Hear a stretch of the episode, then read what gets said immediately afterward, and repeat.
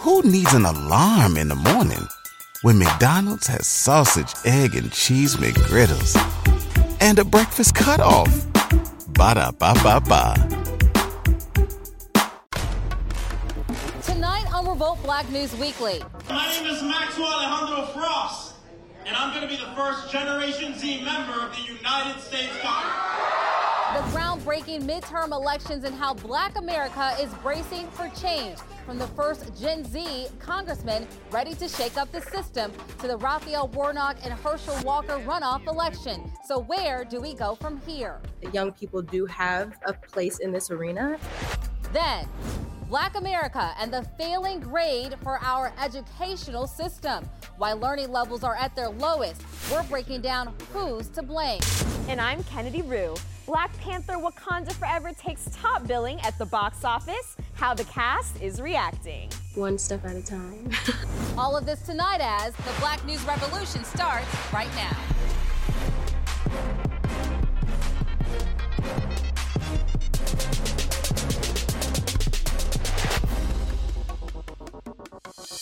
Black Panther Wakanda Forever dominates the box office, and we've got the cast reaction. Hey everyone, I'm Kennedy Rue McCullough. Welcome to the show.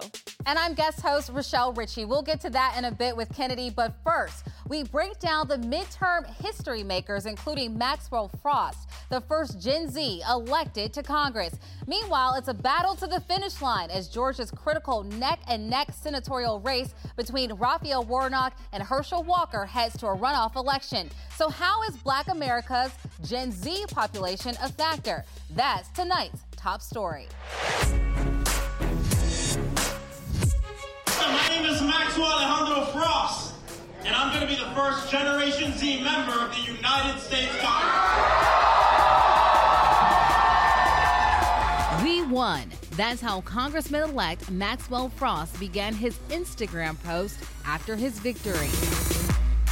Congressman elect Frost's uh, behaviors as a as a Gen Z person um, exhibited through his activity on social media, which is really exciting. And it's kind of like a, a an experiment that we're all watching and, and, waiting to see how this plays out in terms of what Gen Z uh, leadership looks like on, on the national level. So I'm very excited for him. I'm very excited for the doors that it's going to open up for, um, you know, hopefully individuals like myself and uh, other young, um, you know, people of color that that want to get involved in, in, in government and in politics.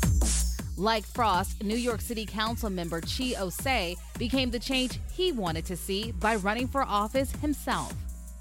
When I saw that my local elected official, my city council member, wasn't sharing the values um, that I wanted to see within my representation of leadership, I took it upon myself to, to take a leap of faith and, and run for office myself to be the council member that I wanted to have.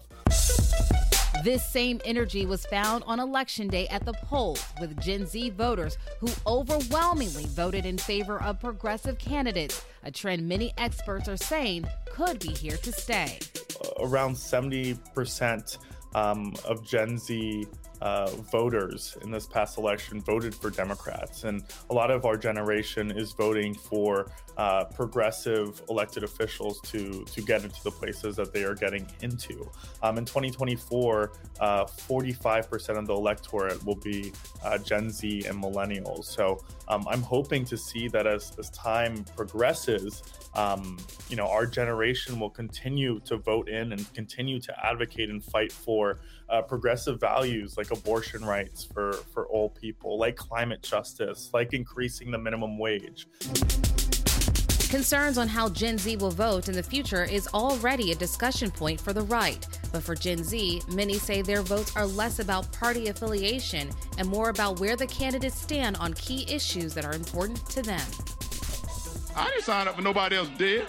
I know y'all didn't either. And then they, I happened to read this article. I read this article and they asked the kids what they were doing with the money. They said they were out there buying video games.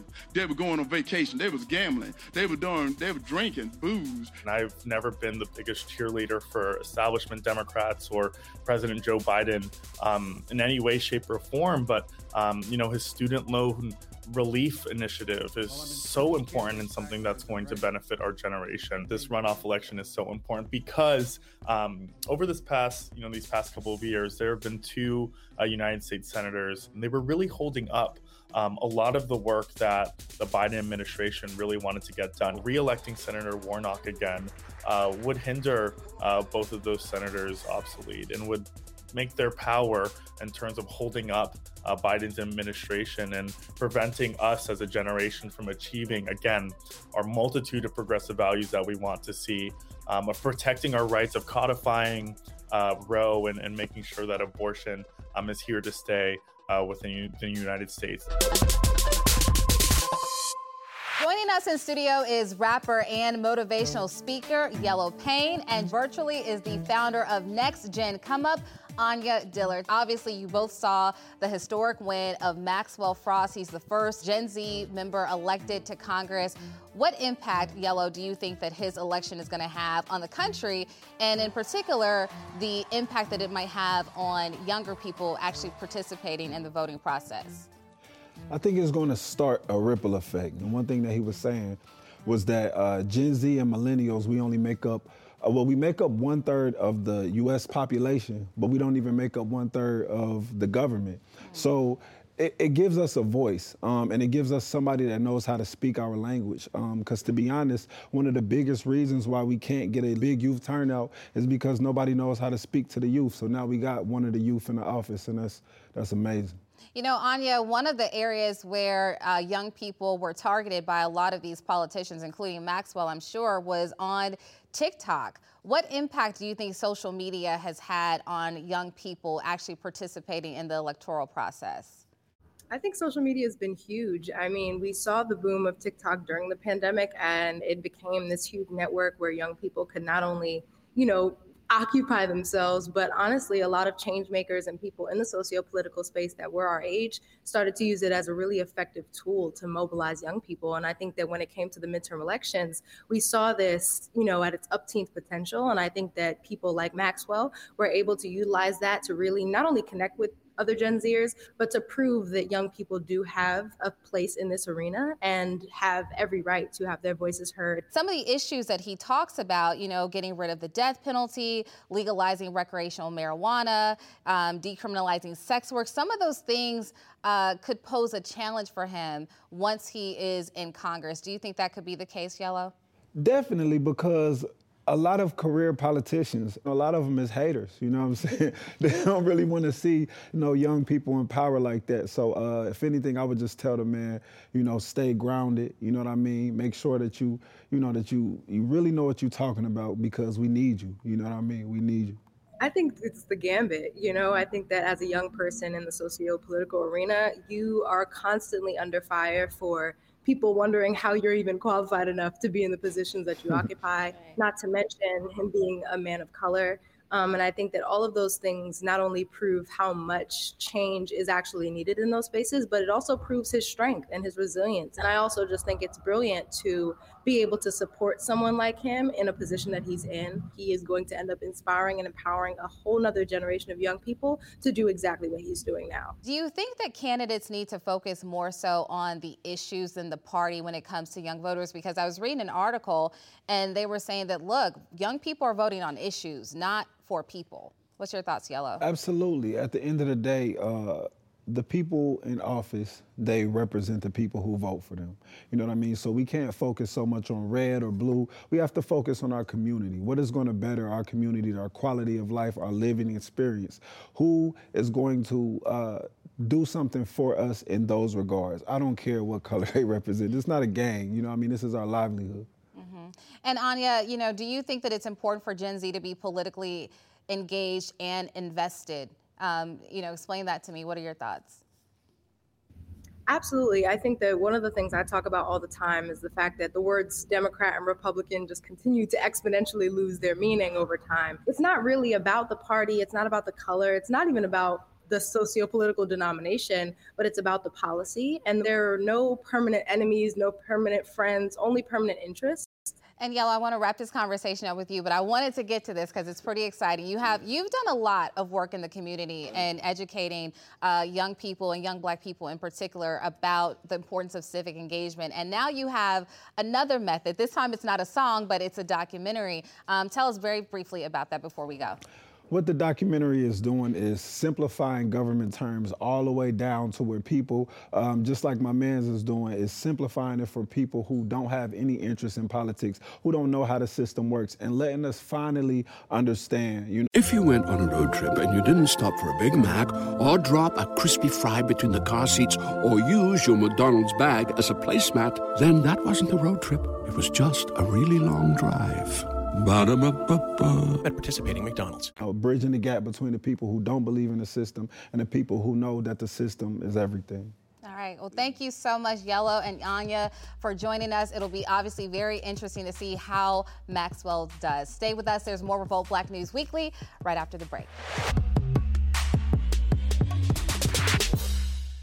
Welcome back. Tonight, we're shifting our focus to the educational system failing our Black American students. Reading levels in our community schools are tumbling. As we examine how to course correct the system's failing grade, we now ask ourselves is the COVID pandemic or the school administration at fault? A national exam administered by the Department of Education confirmed what a lot of us already knew. Remote learning widened racial disparities and erased decades of academic progress, especially in math. Math scores for eighth graders fell in nearly every state. Just 26% of eighth graders were proficient in math, down from 34% in 2019. In Detroit, a city that is majority black, nearly one in two school children live in poverty. Just 6% of fourth graders were proficient in math in 2019. This year, that number fell to 3%. We knew that black people were struggling in America's public schools, but we didn't know how much until we opened those systems up to greater scrutiny. And what we found was that our children are being under educated. It, it isn't a new thing. The miseducation of the Negro was written in the early 20th century. And what we found is from then to now, black people have been trying to find ways out of the system that was designed to undermine their very growth and humanity. But old issues in education continue to present themselves still today, as seen in this now viral video. Deep down in my heart, I'm ethnocentric, which means I think my race is the superior one. These shocking statements were made by a Texas middle school teacher who has now been fired. Rapper Southside, whose son was in the video questioning the teacher, joins him in asking Is public school a safe place for black and brown children to learn? The research is really clear that children who are African American perform best when they're learning in academic settings led by African American teachers. So, one of the things that we have to do is we have to push harder to put African Americans in positions where they can be teachers. There are quite a number of people who've never had a black teacher. Uh, I'm one of the states that we have schools in is Connecticut. Only 4% of all the teachers in the entire state are black. And those types of numbers are pushing some parents of black American children to continue to explore other options, including homeschooling. 3.3% of black families were homeschooling their children in spring of 2020 at the beginning of the pandemic, but the figure jumped to 16.1% in the fall of 2020. And so there has been a movement, or there is a movement afoot of black families who said, I could do bad all by myself, or in fact, I could do better by myself.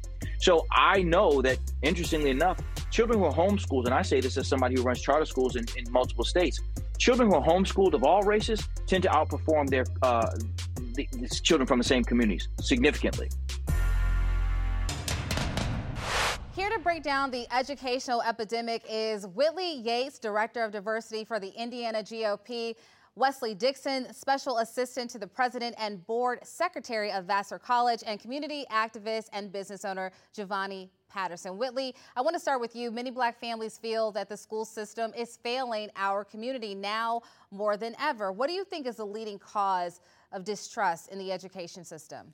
I think for a really long time, we've seen the data and statistics that show that Black students are trailing behind all other ethnicities. And instead of creating or devising plans to strategically strengthen and develop those students, they've kind of been lost in the overall flow of education. And so, what you, you've been seeing lately is a transition for more Black students being homeschooled as well as utilizing school choice and going through the voucher program. But the truth is, after COVID, it exasperated and exposed not only the disparities, but the inequities within the educational system. And it's really, honestly, if we're going to be honest, it's a national security crisis that we're having. Yeah, Wesley, when you look at the numbers, you know, when you think of 84% of black students lack proficiency in math and then lack 85% lack proficiency in reading, is there some truth to what Whitley is saying? Absolutely. Whitley is absolutely correct. These numbers are startling, and our students and our babies, I would like to call them, really deserve much better. Um, education is a civil right. I think many people would agree with that. And I think the fact that black students in particular struggle to take advantage of that civil right is really reprehensible and abhorrent. And I think we need to all think as a community how we can work urgently, but over time in a long term way to rectify that problem. Giovanni, I want to bring you into the conversation. About a year ago, it was made public that a majority of Baltimore City high schoolers tested at elementary levels in math and reading. And now this lack of proficiency is spreading across the nation. I lived in Baltimore for five years uh, when I was a reporter there. You're there now. What type of education policies need to be rolled out to affect some real change, especially in cities like Baltimore? Well, I think it was alluded to earlier. Things like uh, school choice uh, and vouchers really have benefited, um, you know, particularly uh, Black students. Now, what's happening in Baltimore is really, really abysmal uh, because what we, you know, if you if you even look at the national report card that was recently released, it performed like at the bottom. And Baltimore is a, a city that's majority Black. Uh, we have majority Black leadership. Um, and it's like our students and our kids are tra- trapped in this system that doesn't want to educate and lead them to a brighter future.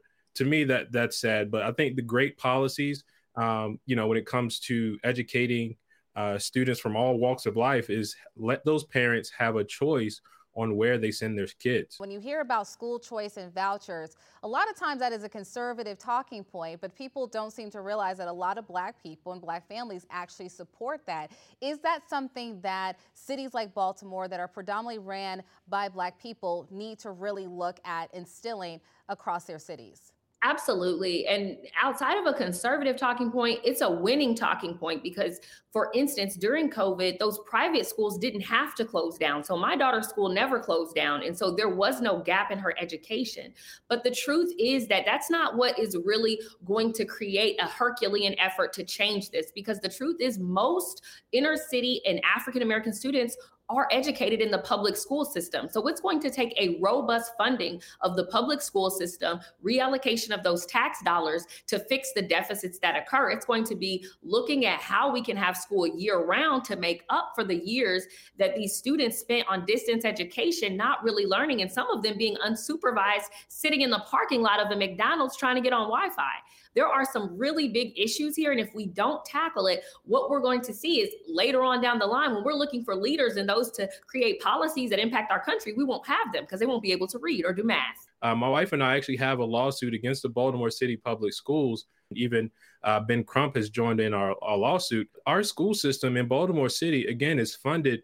Um, is one of the fifth highest in the country of the largest school districts, but our schools are performing the worst. So we have a lawsuit to actually investigate where the tax dollars are being spent um, and where that money goes. Because if I received sixteen thousand or eighteen thousand dollars a year to educate my child, I think I could make a better decision on how my child is educated versus putting it into this money pit that has become our Baltimore our, our school system and hoping it works for everybody. I think that being an active parent, and you've seen a lot of Republicans push parents to definitely get involved, but as a taxpayer in Baltimore, you should be at those school board meetings. So you should know exactly where that money is being allocated. And so I find it actually interesting that you wouldn't know where that money is going and how it's being held up. Many of these schools receive COVID dollars for these specific things. And so if you're not finding out what that is, if there's no level of transparency within Baltimore, then I do think that that's important. But that that is not a panacea for what's happening around this country. Wesley, what do you say to those who say they no longer believe in the education system? If you look at some of the recent stats, uh, college applications and the idea of going to college is actually down because people think they can make it without that form of education. What do you say to that? Yeah, I mean, I think there are different things and different uh, life paths for different people. Um, to be clear, college is not for everybody. Um, certain kinds of college is not for everyone. So I don't want people to delude themselves into thinking that they have to sort of aspire to go to a Barnard where you worked or a Vassar where I worked. That is not the goal for everybody. But I do hope that people have a general value of education in a variety of forms. It doesn't have to be formal, it doesn't have to be elite. But I think if people value learning, value education, they will go very far in life. And there are many ways to learn. You can learn in community colleges that offer vocational and technical programs, as well as traditional sort of liberal arts programs as well too. So I think providing students and families with good education about the range of choices they can avail themselves of relative to education, again, formal or not, is a good investment not only in that family, but as Whitney, as Whitney said, sorry, in our future as a country. Yeah, I think we can certainly all agree that money is not the solvent of these issues. There definitely has to be a lot more done at home and in our school system. So, Whitley, Wesley, and Giovanni, I want to thank you for joining us. All right, let's move on to the headlines beyond our borders as we go black all over the world. First stop, Haiti. The Everybody loves McDonald's fries. So yes, you accused your mom of stealing some of your fries on the way home. Um, but the bag did feel a little light. Ba-da-ba-ba-ba. country continues to face inflation, gang violence, cholera, and more. Now, after many months of an economic crippling fuel shortage to protest against President Ariel Henry, Haitians are finally able to fill up their tanks due to the G9 gang releasing their stronghold. Chaos continues throughout the island. The American embassy was reportedly attacked by gunfire. While no one was severely injured, this continues to underscore the opposition to colonization and the response to the U.S. aid and gangs. Finally, we head to Italy, where two rescue ships containing over 600 migrants arrived, leaving 234 migrants from Libya stuck on a boat off the dock of Sicily. This comes on the heels of Italy's new Prime Minister, Giorgia Meloni, who has told to Al Jazeera decided to ban male migrants in order to stop the influx of immigrants. That they are pushed back into international waters, maybe even pushed back to Libya. So all the memories come up uh, on their journey, what they experienced, saw people dying, saw people uh, going missing in front of them. They don't want to go back to these places. Women and children and those with illnesses were able to leave the ship. Things turned into a standoff as rescue boats refused to leave, prompting humanitarian programs fighting for the rights of those left on board. Still, four boats remain in limbo, and Italy finally allowed a ship to dock, but still leaving the rest of the migrants on board. We'll continue to track those global headlines. Stay with us. Kennedy has the entertainment remix when Revolt Black News Weekly returns. Welcome back, everyone. I'm Kennedy Rue. We're kicking things off with Black Panther Wakanda Forever in the record breaking $300 million box office domination, topping off the latest in the entertainment remix.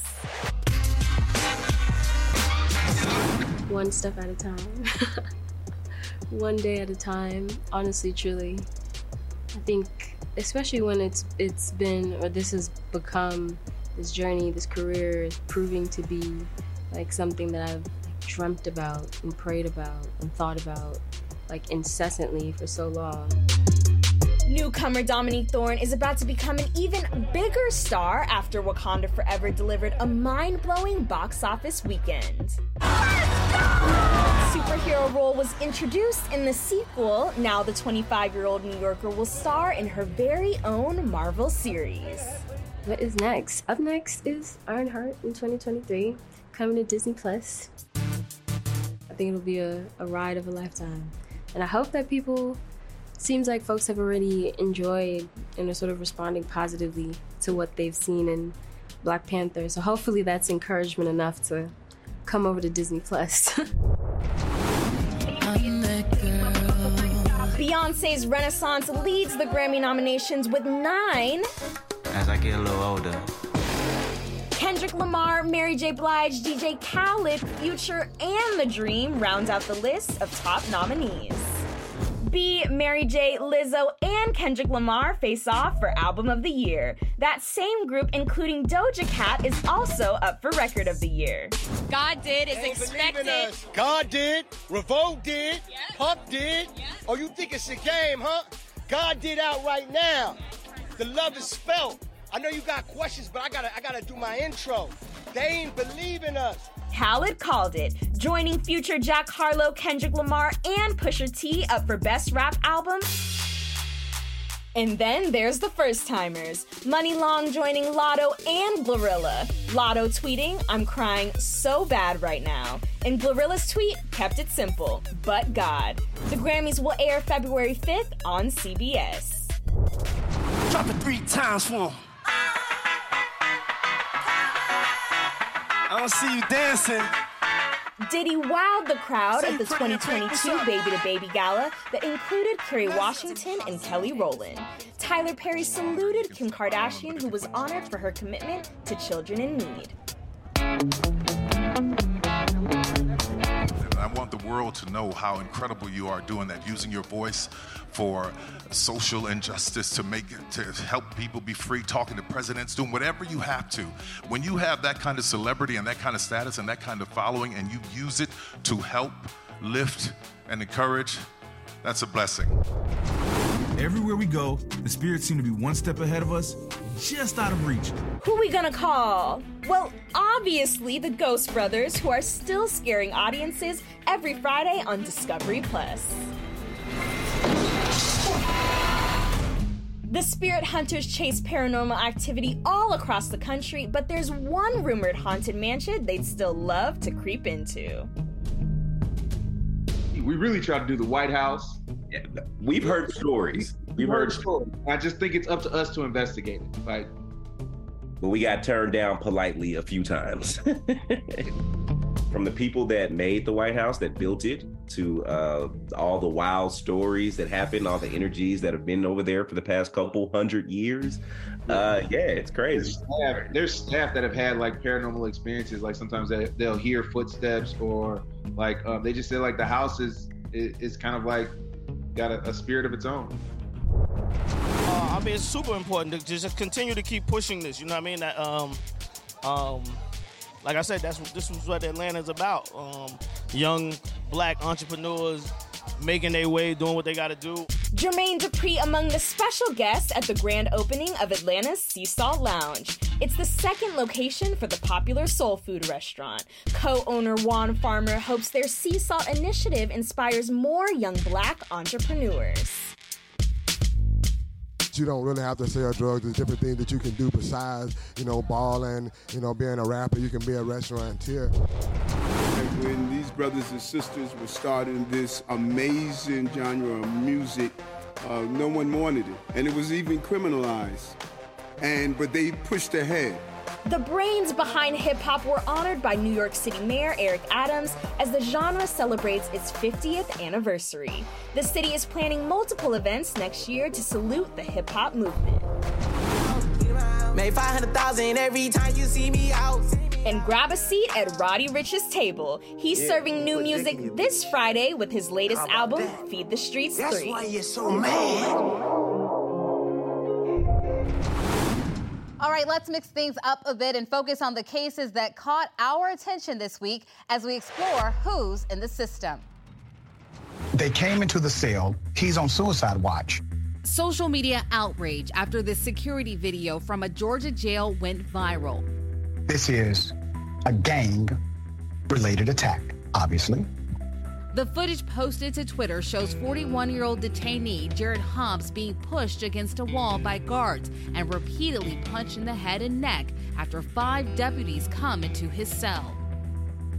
The Camden County Sheriff's Department has ordered an internal investigation. Civil rights activists are calling for criminal charges against the deputies who swarmed Hobbs. He was booked for traffic violations and drug possession charges heartbreaking. Uh, what a tragedy here uh, at UVA. And uh, first of all, our hearts go out to the UVA and the Charlottesville and the Albemarle County communities. Now, an update on the shooting at the University of Virginia campus. Alleged gunman Christopher Darnell Jones Jr. appeared in court on Wednesday to face charges, including second degree murder and three counts of using a handgun. What happened? Uh, why did it have to get this far? He could have called me. Jones opened fire on a bus carrying students returning from a school trip. Bullets hit and killed UVA linebacker D'Sean Perry, UVA wide receivers Lavelle Davis Jr. and Devin Chandler. These are the teachings of Grandmaster Jay, the teacher himself, with or without a militia. I was already spitting this knowledge and I've been spitting it since 2017. Next, we head to a Louisville courthouse where Grandmaster Jay, the leader of the black militia known as the Not Effing Around Coalition, has been sentenced to seven years and two months. It ain't never been great for black people in this country. Stop telling us that damn lie. And don't act like it happened so long ago. This sentence is in reference to an incident that happened two years ago during the Breonna Taylor protest. The black militia leader was charged with assaulting an officer and pointing an AR 15 weapon towards Secret Service. And there are new developments in Memphis and the murder of young Dolph. A third man, Hernandez Govan, has been arrested and charged with first degree murder and a number of other charges, including conspiracy to commit murder, all connected to the rapper's death. Lastly, we check in with Buffalo. Buffalo has definitely um, stood up to their, you know, City of Good Neighbors title. People have continuously um, reached out to us. They're still stopping by and dropping off packages right here. Who needs an alarm in the morning when McDonald's has sausage, egg, and cheese McGriddles and a breakfast cutoff? Ba da ba ba ba um, and calling us and checking on us, seeing if we need anything. It really, really has been an amazing, overwhelming support that we've had. That is Buffalo mother Zeneta Everhart opening up about life after May 14th. Her 20 year old son, Zaire Goodman, was among the injured when 18 year old white supremacist Peyton Gendron opened fire, deliberately targeting East Buffalo's black community and killing 10 residents at a Tops grocery store. As the community heals, there is a long road ahead in the face of a city with a long history of racial divide. We know for a fact that racism and bigotry and white supremacy and all of those things that they've always been here. Um, I think that the only difference today, they've taken the hoods off. We'll keep track of those cases. Stay with us. There's more Revolt Black News Weekly when we return. Welcome back to Revolt Black News Weekly. This week, we focus on Revolt's moguls in the making. It's a very rich and inspiring conversation that catches up with the young minds of tomorrow and those who've helped our HBCU students find the reality of success. Joining me are previous winners Andre Wilkes and Joshua Weaver. I want to start with you, Joshua. Take us through what you're doing now and how the Moguls in the Making program set you up to win. Uh, so currently now um, I work as a product strategist at Allies TM Studio. Um, and fortunately enough for me, uh, being that I was on the winning team and being that I graduated in May, I was able to leverage that and the competition. And instead of getting a guaranteed internship, I turned it. I was able to convert it into a full-time role. Yeah, congratulations. Thank That's you. awesome. How did going through that program motivate you to take your mogul in the making status to the next level? It motivated me in a variety of ways. Um, it, it, motivated me to always want to take that step outside of my comfort zone and trying something new, because um, you can never, you'll never know what's on the other side of that door, what, uh, what opportunities, what type of growth you'll receive as a person. Andre, take us through what you're doing now and how the MITM program set you up to win. Well, I had to go back to school and finish my last year at Howard University. I'm a senior right now. Yeah. But Mogul set me up to win by forming this direct pipeline. Mm-hmm. They set a direct intangible pipeline to an internship. And with that experience and what I was able to do at Ally, and with a big name like Ally, mm-hmm. I think they set me up pretty well for what yeah. I'll do next. So tell me about while you guys were in the program, what you actually ended up pitching to win the competition. So we came up with the idea of a community center, mm-hmm. and at this community center, um, the citizens of the community can come in and use it. There would be a gym, a playground for the kids, and a botanical garden. Mm-hmm. And all of the equipment that was utilized in the community center uh, was you were able to conduct energy. We created a product named Funnel that was put- meant to funnel people in the community straight to a, a corporation or an employer, mm-hmm. targeting the problem of middle skill jobs because Charlotte, where, which was our problem area, mm-hmm. had a problem that half of their job market was middle skill jobs. So on our platform, you could receive a certification, which would be a trade or a middle skill certification in-house and for free. And on that same platform, it would directly funnel you to an employer. How has both of your financial literacy been enhanced having gone through Moguls in the Making and Thurgood Marshall College Fund? In a personal sense, the competition made me understand what those big numbers, uh, the higher the numbers get, the more I mm-hmm. was able to understand how far they could stretch or how not so far mm-hmm. they could stretch. And then I mm-hmm. just translated that to personal finance. But then professionally, I learned what makes up an ask, what to look for. Right. Definitely. Uh, I, I definitely agree with that. Foundation, foundationally, it started with the competition. Um, and for me, uh, the problems that I always had was taking the idea and making it a real thing. Mhm. Um, but also the human-centered design principles that we learned from the competition, it kind of taught me how to better define what the problem is that you're solving for with the business or whatever it may be. Um, and that, that was actually very monumental for me because I felt like a lot of the ideas that I was having didn't really solve anything yet. Now joining me are Marketing and PR Officer for Ally Financial, Andrea Brimmer, Ambassador for the Thurgood Marshall College Fund, Terrence J., and George Spencer, Chief Development Officer of the fund. Andrea, I want to start with you. When you see the springboard that's been set up through Ally, how proud of you are the young men and women who are trying to succeed on this new path? Oh, I mean, it's everything. It's very emotional. Mhm. Um, I was actually at Art Basel last year, and I had two young men come up to me just on the street and say, uh, we were part of Moguls, and you don't know us, but we want you to know that Ally changed, and that program changed the trajectory of our lives forever. Wow. And it was a very emotional moment for, for me, and when you realize you're making that kind of impact, it's, it's everything. Yeah, and makes it all worth it, It I'm does. sure. Yeah, absolutely. George, tell us what the Thurgood Marshall College Fund is about and how the partnership with Ally came to be. Sure. So Thurgood Marshall College Fund was founded in 1987 by Dr. N. Joyce Payne. It was actually named after the first black Supreme Court Justice, uh, Thurgood Marshall. Uh, and it was founded as a scholarship fund. But over the, the years, we, we learned that it wasn't uh, just important to get students to school, we wanted to help them get through school. And so we formed four pillars. Uh, scholarships was still foundational. Uh, then programmatic support through uh, uh, things that we do like in- innovation entrepreneurship with Ally, uh, capacity building, and then policy and advocacy. Terrence, how did your ambassadorship come to be? So let's take it all the way back. I'm in college, a young Terrence J. I'm on academic probation. And I had a teacher that came in my life and told me, look, you're a class clown. I see you goofing off all the time. You got to channel that energy and get with the right people. Mm-hmm. And I met a mentor from the Thurgood Marshall, it was the college fund at the time, mm-hmm. and it completely changed my life. Because of this program, I was able to stay in school. Because I mm-hmm. was able to stay in school, I was able to take this energy that I had and, and start a career in broadcasting that I still have to this day. Mm-hmm. And so to come back now and be an ambassador, it's a dream come true. Yeah, talk to me about, you know, where that shift happened and what advice you can give maybe other people struggling. Absolutely. You know, Jay Z says that we all have genius level ability within Mhm. us, right? Everybody is skilled in something, right?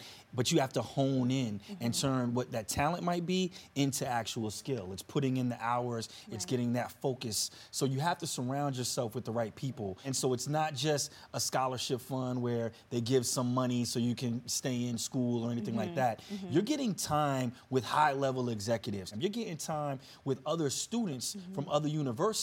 So you who went to Spelman, you're mm-hmm. able to now meet the top brightest students that went to Howard, Right. that went the, the top students that went to FAMU, and you're competing against the students that went to North Carolina A&T. So Mhm. you're raising the bar, you're raising your game, you're also networking. It's it's just this this entire infrastructure of Mhm. greatness. And when we talk about black excellence, that's what it's all about. Andrea, what does Ally stand for when it comes to representation and diversity, and how does that mission translate in these programs? Yeah, I mean, look, I think as a financial services institution, we have a, um, an obligation to make society have better economic mobility.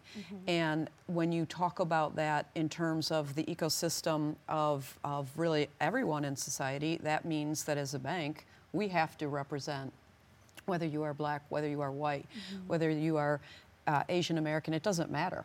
We don't. We have to uh, make sure that we are putting out products and information and financial literacy that make sure that everybody has their best financial possibilities and their best financial world. George, what goes through your mind when you see these young men and women become so driven to compete and to ultimately win? So I, I think it really kind of boils down to three words Mhm. um, pride, hope, and inspiration. Uh, I'm super proud of them, right? Mainly because uh, of the amplification of the talent. One of the biggest myths uh, at our HBCUs is that talent doesn't exist. And to see them come and perform the way they do uh, is just phenomenal. I want to take a moment to thank each and every one of you for coming in. We'll be right back. Welcome back. Before we leave you tonight, we are shining the spotlight on a program that introduces young people to the art of chess. It's a project called Gift of Chess, which gives black kids a chance to learn the art of the game. Corey Jacobs, who's behind HBCUs on the Green, is also involved in this game that is changing one life at a time. And he makes our list for Revolutionary of the Week. Let's get right into this. You are mm-hmm. obviously a man of many, many talents, but how did you partner with Gift of Chess? Oh, well, um, a young man named Tyrone Davis reached out to me. He graduated from MIT, the first African American head of the chess club. He knew a friend, you know, of mine that was locked up with me, and you know, and he knew that I played chess. And um, he reached out to me on Instagram, and um, I found out what they was doing with the gift of chess and the work they was doing in Africa and all over the world. And we built a friendship, and then ultimately I became an honorary board member to help take the organization even further. How, what kind of impact has chess had on you? And how did you actually learn? Well, I started learning to play chess when I was 11 years old, right? I was in school. I was a very smart kid, but you know, everybody would say, yeah, this kid wouldn't sit still. At Evernorth Health Services, we believe costs shouldn't get in the way of life changing care, and we're doing everything in our power to make it possible. Behavioral health solutions that also keep your projections at their best? It's possible. Pharmacy benefits that benefit your bottom line? It's possible. Complex specialty care that cares about your ROI? It's possible. Because we're already doing it. All while saving businesses billions. That's Wonder made possible. Learn more at evernorth.com/wonder. He's hyperactive until they sent me to a, a, a school for challenged kids, which I felt like I was misdiagnosed. And one of the teachers just seen something in me, and I got into a chess club. I got into that chess club, and you know, um, I fell in love with the game. I would be playing for hours on end, and teachers was coming around, and it was just unbelievable that Corey Jacobs, you know, was sitting there focused for hours, just playing the game, and that's how I started. And then from there, I taught chess for 10 years while I was in prison. What do you think makes this organization so revolutionary and even just the concept itself of chess? Right. I mean, I think what makes it so revolutionary that it, it crosses all bounds. There's no race, color, gender, socioeconomic status that prohibits people. It creates community, and we're building a global community of chess players, right? So we're, you know, I think one of the strengths is that we're partnering with various organizations. So we got chess boards in Ghana, Kenya, Nairobi. We're going to Compton this week, right, to deliver 110 chess sets to Jefferson Junior High School. And I, I just feel like I wouldn't be sitting here today if it wasn't for the game. You know, it taught me patience. It taught me how to overcome obstacles when, I, when my life was feeling like it was hopeless. And it's just, it's just a blessing to be able to share that with others. Now, obviously, this is just one of many things that you are doing, but Yes. I wanted to ask you before we go about your op ed that you wrote on reforming extreme sentencing laws. Tell me about your Buried Alive project and then also your journey to activism. Well, my journey to activism was, you know, really starting off as a young man going to college and, you know, ended up getting caught and hustling and selling drugs, you know, while I was going to school, which landed me a life sentence in prison where I did 17 years in prison. It was an incredible hard fight to try to fight my way out of there for a nonviolent drug offense. And ultimately, I was able to get clemency from President Obama. When I got out of prison, I, I vowed to make sure that that gift of freedom that I got, I would give to others.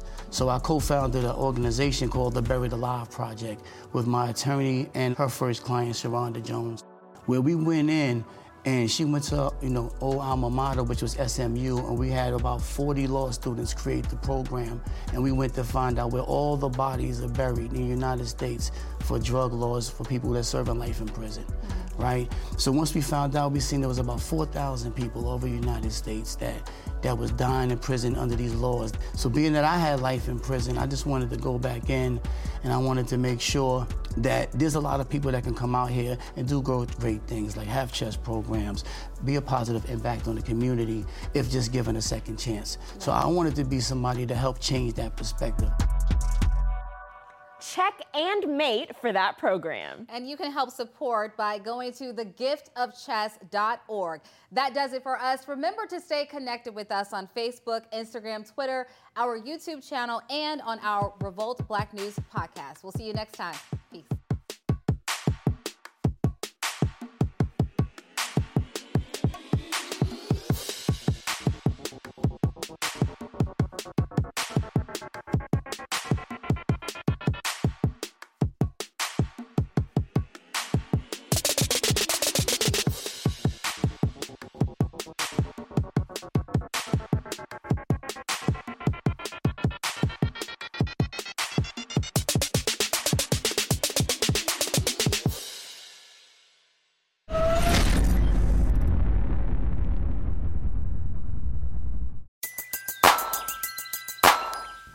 An alarm in the morning when McDonald's has sausage, egg, and cheese McGriddles and a breakfast cutoff? Ba da ba ba ba.